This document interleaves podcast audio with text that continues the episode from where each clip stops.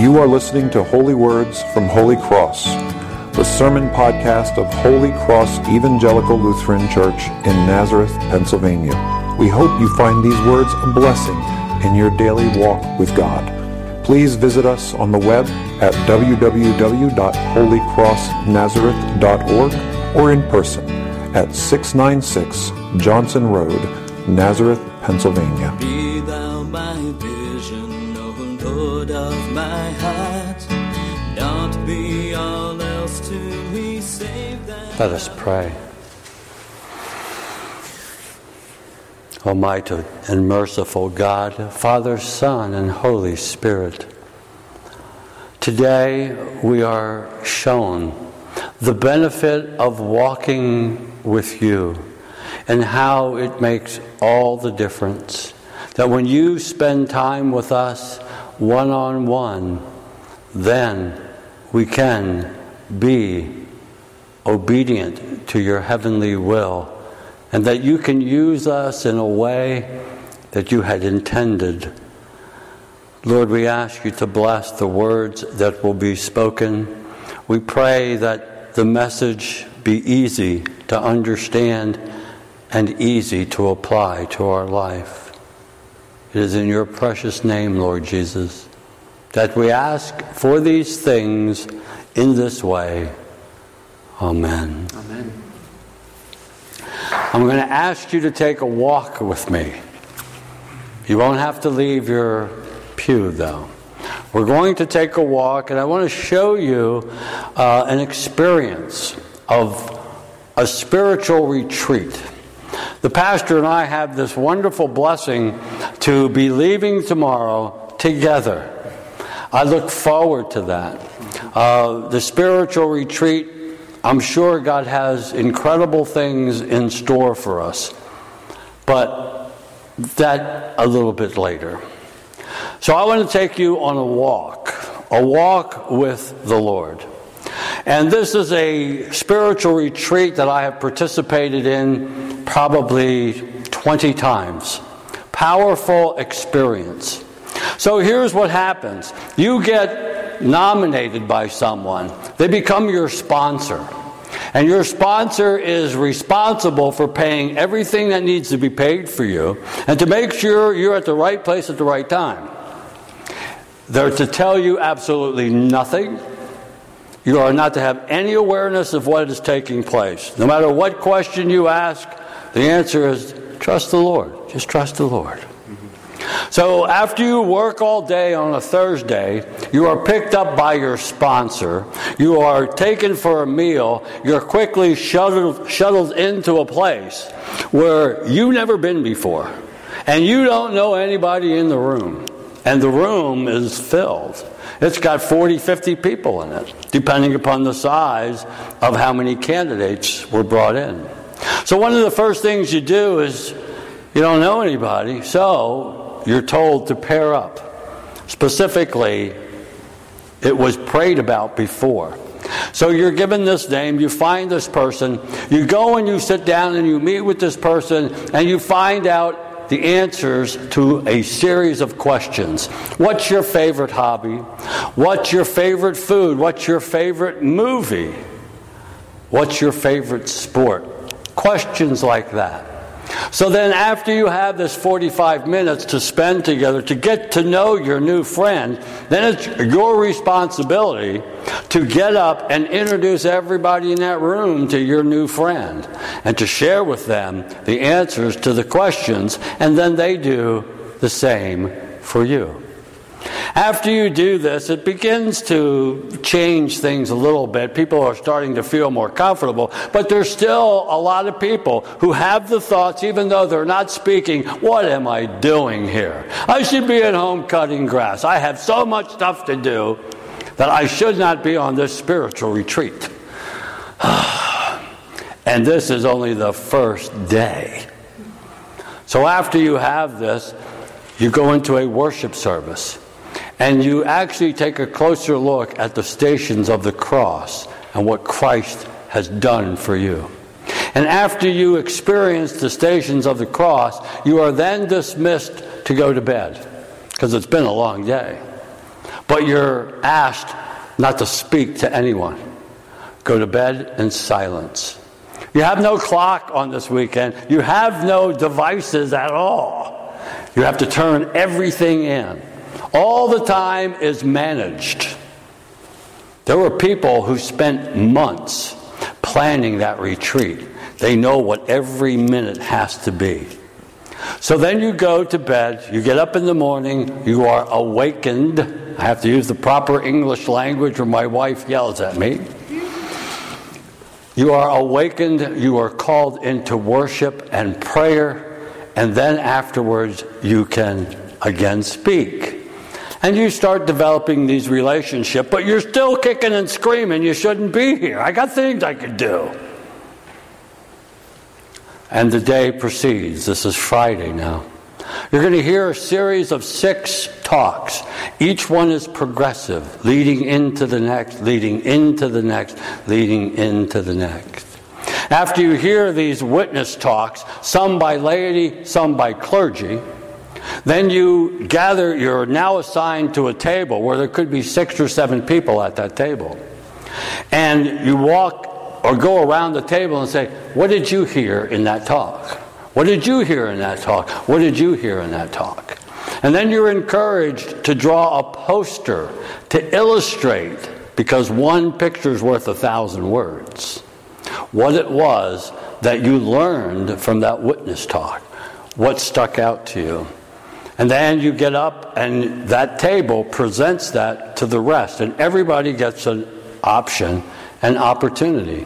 You're fed three really good meals, and then you have worship in the midst of that. And oh, by I forgot to tell you, a whole lot of singing. Only guitar players are there, a whole lot of singing. To each one who do, does a talk, they pick a theme song. So you sing that theme song for each one that's relative to the communication that is going to take place. So you're still there at Friday and you're still wondering why am I here? Why did that person ask me to come? I got so much stuff to do. You're distracted. Then comes Saturday. And it's very similar. You hear six talks, you do the interaction at the tables, you draw the posters, you explain everything. But something different happens Saturday night. Very late Saturday night.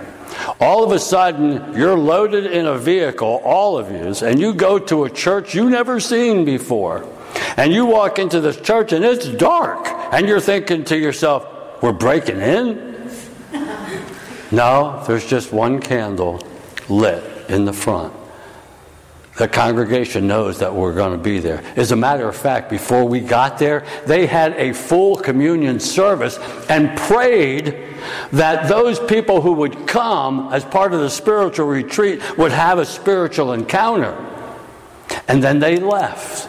Some people would drive 50, 60 miles to participate in that preparatory worship service for those people to come so that they could bear their soul to the Lord. You walked into that dark church with that one candle. The guitarists were playing a beautiful song. And the song was, Jesus, Jesus, can I tell you how I feel? You have given me your spirit. I love you so. And you have people singing this the whole time, and you're encouraged to go up and surrender yourself to the Lord. Here's where the change begins on that spiritual weekend. They wake up Sunday morning, they're different. They are different. They're no longer kicking, all the walls are broken down. There's no more thinking, why am I here? They're thinking, why did I waste so much time? Why didn't I pay attention sooner? And then Sunday happens and the walk comes to an end. And they're all sent home. But the good news is, is they're not sent away, bless you. They are absolutely supported. There are spiritual resuscitation, is what I like to call it. Opportunities throughout the weeks, the months, and the years to come.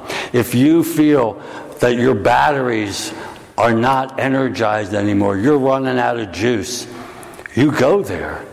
And those people are there waiting for you to again give you the spiritual lift that you need.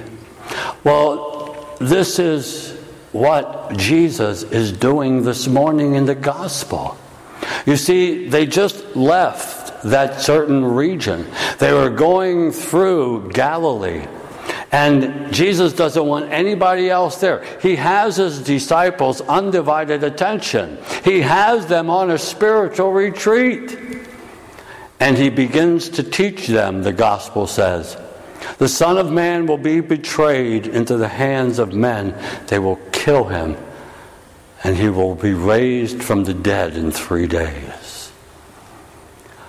When we take a look at that, it doesn't take long to say that, but oh my goodness, it takes a long time to be able to understand the totality of God's plan in that one verse that over the course of thousands of years, God instituted a plan, nurtured his people, brought them out of bondage, carried them through the wilderness, deposited them in a land. They built an incredible worship life, but they were overcome by the world.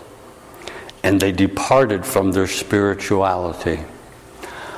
Now, the next part of the scripture after Jesus gives them this spiritual retreat, they're still struggling like we do when we have these encounters. I could be doing this, I could be doing that. They're struggling with the ways of the world. They're arguing on it. Jesus said, What were you talking about?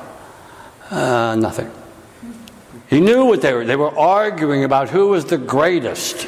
They were still looking at things in a ranking system. Who's the best out of the disciples? This is the second time they're arguing in a very short period of time.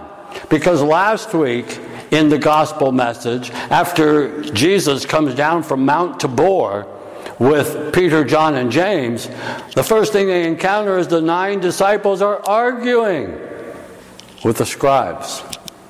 So, arguing is something that seems to be abundant in the life of the disciples.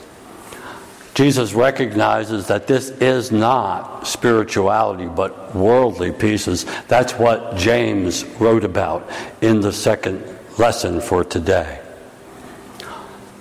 So, with that, Jesus gives them an incredible visual aid. Now, if you can imagine how some people think they're a little bit better than someone else, you know, I'm, you know, I'm a better leader, I'm a better this, I'm a better that. Think about this. Now, in front of Jesus, there's Peter and Andrew, there's John and James, there's Matthew. There's Philip, Bartholomew, Thomas, James, son of Alphaeus, Thaddeus, Simon the Zealot, and Judas Iscariot. These are the 12 disciples. Now, in the midst of those 12 disciples, Jesus puts a little child. And Jesus embraces the child and says, You guys may think you're all that and then some. You're arguing about who wants to be the best. Here, this is how the kingdom of God receives the innocence of the child. And this is what God's people are supposed to be about. You and I are called not to live by human standards anymore. We are not to be partakers of that worldly perspective, but we are called to be partakers of the divine nature. In 2 Peter chapter 3, 2 Peter 1, beginning at the fourth verse, it tells us what partaking the divine nature is all about. This is an incredible gift that's given to us. And what we should do is, what we need to add to our faith is goodness. What we need to add to our goodness is knowledge. What we need to add to our knowledge is self control. What we need to add to our self control is perseverance. And to perseverance, godliness. And to godliness, brotherly care and love. This tells us that spiritually we are healthy. A class that is going to be offered by the pastor. Opportunities for us to walk with the Lord. Because just like our phones, they run out of juice, they run out of power. You got to plug them in in order to recharge them so that they can function correctly, so that they can be used in the way that they were designed to be used. So you and I need to get plugged in spiritually. I have the blessing of going on a spiritual retreat with my spiritual brother tomorrow. But there are plenty of opportunities that are made available here at Holy Cross. Wednesday night communion service, three services on Sunday, spiritually, spiritually healthy class coming up in October, a Bible study also. All of these things are designed to keep you spiritually plugged in and spiritually energized. May our walk with Christ be one that we don't kick and scream about, that we don't make excuses for, that we try to get out of and wish we weren't there. May our walk with Christ be the kind that He wants us to have with Him. Amen. Be thou my vision, O Lord of my heart. Not be all else to me, save that thou art. Be thou my best thought in the day and the night. Waking or sleeping, thy presence my light.